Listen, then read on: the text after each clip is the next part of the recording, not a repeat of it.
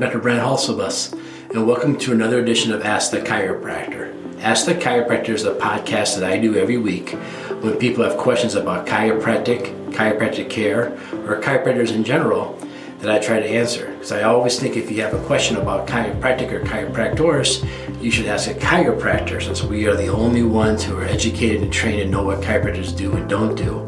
Had a patient of mine come in today, she has some vertigo balance issues. I sent her to a physical therapist to help us work with her on her balance issues, to give her some exercises while I work on different parts of her spine. And that therapist looked at her and says, I don't know about chiropractors. I don't think I go there. I don't believe in chiropractors. So a couple of things happened here. One, we found her a new physical therapist. Two, I've always found it was really, really fascinating when someone says whether they believe in chiropractors or don't believe in chiropractors. Because I can assure you that I am real. I'm a real deal. Um, you might be listening to me on your, uh, your phone, you might be watching me on YouTube, but I assure you I am not AI. I am very, very real. So you don't really have to believe in us because we're a real thing. And what do I mean by that is you know, I, I don't ever heard anyone say, "Hey, I believe in dentistry." I think I'll give them a chance. Uh, it's just it just sounds silly to me to say I believe in chiropractors. I believe in chiropractic care because we're not a religion. We are a science. So how does that all start? How do the people start saying whether they believe in chiropractors or not? Well, uh, you know, my own personal theory is we have this textbook right here from from chiropractic. This is almost 100 years old and it's a really cool textbook to go back and look at it. They try to break up chiropractic and make it one textbook to teach everyone how what, what the chiropractic part of our education is.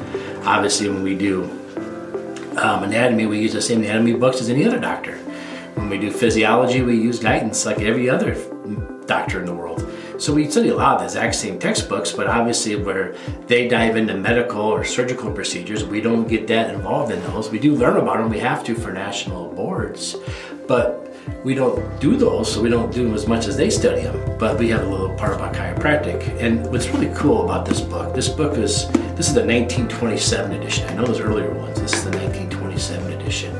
And when you go through and you look at and you read the, the, the chapters and you read what they're talking about in chiropractic, you have to understand that, that didn't have the ability to conduct the scientific research as we do today. And 100 years from now, they'll be saying the same thing. Uh, you know, 100 years ago, they didn't have this ability to do this test and this test and study this.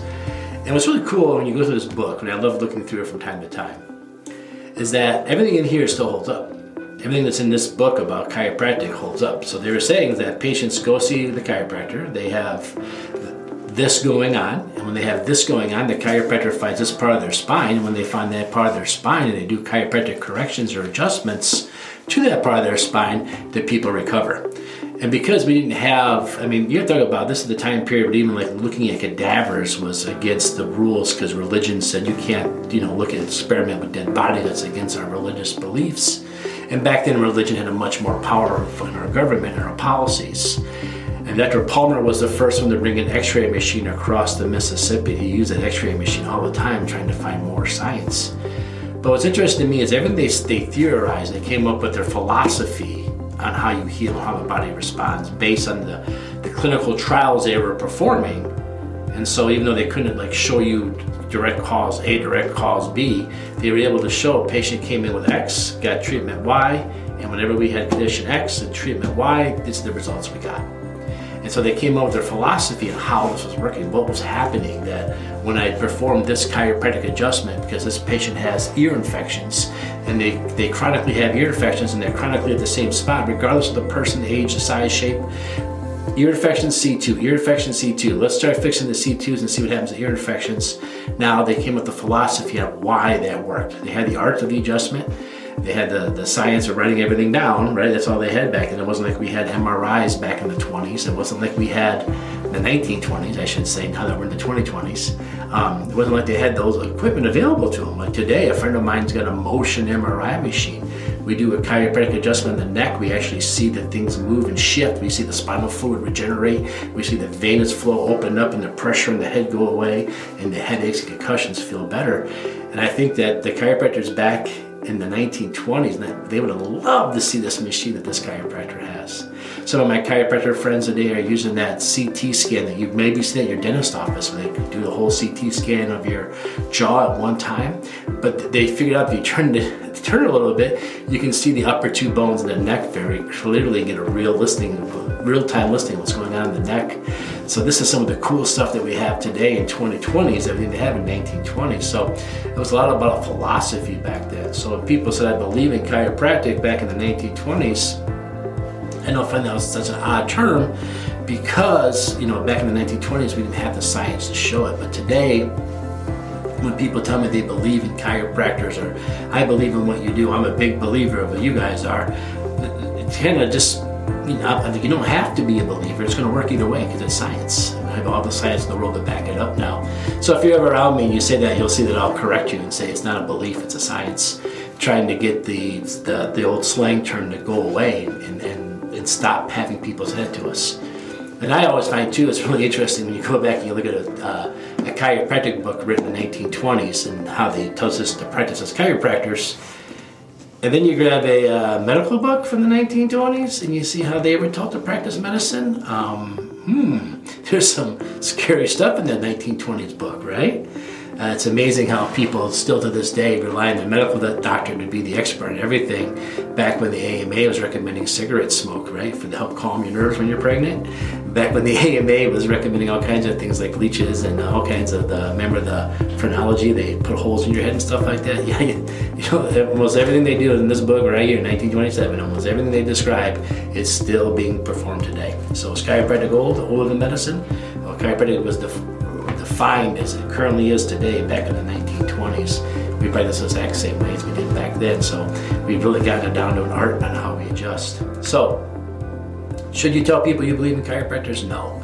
Should you tell people you go to a chiropractor and have great success and you'd be really happy with the chiropractic care? Absolutely.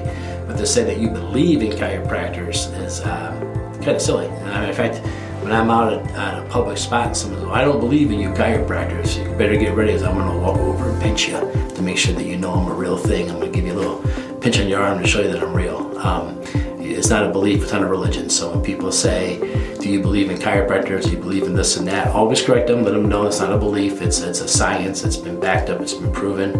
Um, if you go back and listen to my past, past podcasts, you'll see that I always stress the research papers and present the research papers whenever available so you can see them yourself and get a good grasp on them and understand what we're doing here. Um, so there you have it. So it's a short and sweet one today, but it's one of those little things that um, most chiropractors don't care to hear. I mean, we like to hear people believe in us, right? It's better than hear people say, I don't believe in you. But again, we're not a religion, we're not um, we're not a fairy tale, we're not this and that, we're a real science, we're a real, we have a lot of the backing, we have the, um, my grandfather worked really hard to prove that we were legitimate science, and how we did that was he made sure that we got student loans from the government to prove that the federal government recognized our education system, to show that we went to real colleges. After that, he got us into Medicare because he knew if Medicare would provide reimburse chiropractors for giving care, it'd be hard to argue that chiropractors weren't real science when the federal government even reimburses us for care and recognizes us. And that's how we got into all the different insurance programs and kind of hit mainstream by my grandfather and his generation working that hard for us. So even him, he never liked to hear people say they believe in chiropractors because he was out there working every day in Washington D.C. with the International Chiropractic Association to prove that chiropractors were a legitimate, real thing. Um, so whenever someone says those things to me, kind of just you know rubs me the wrong way. I, I take it as a nice thing when they say they believe in us. When they don't believe in us, I also ask them which other laws of science that they don't believe in because often those are the kind of people I want to party with, right? They don't believe in gravity. They don't believe in, you know, the earth is round, you know. I want to know what goes through their heads. I'm just kind of curious. So, there you have it. Is chiropractic a religion? Do you have to believe in chiropractic? No, chiropractic is a science. We have all the data today to back up so much stuff. And like I said, it's so much fun to go back and look at the old history of chiropractic and how the first textbooks written about how to take care of chiropractic patients and see how much of it today is still, this book holds up amazing compared to what um, other professions. I, I had never seen a uh, dentistry book from the 1920s, but I bet it's come, it's come a long way since back then. Uh, maybe not, maybe just pull a tooth, fill a cavity, I don't know, but today they probably have better options and solutions other than just having a hole where the tooth was or something. So there you have it. I hope that answered the question about do you believe in chiropractors? Should I believe in chiropractors? Is chiropractic something I believe in? No, it's not. It's a science. It's just, it just is. So if you have a question about chiropractic or chiropractic care, go ahead and leave me a comment. I'll get back to you. You can always go to my website, Rockford DC, R O C K F O R D D C.com. Find us there on the blog, you'll see all my previous podcasts. And other than that, if you have a question, submit it to me. I'd love to answer your question next week. Otherwise, we'll see you next week. Thanks, everybody.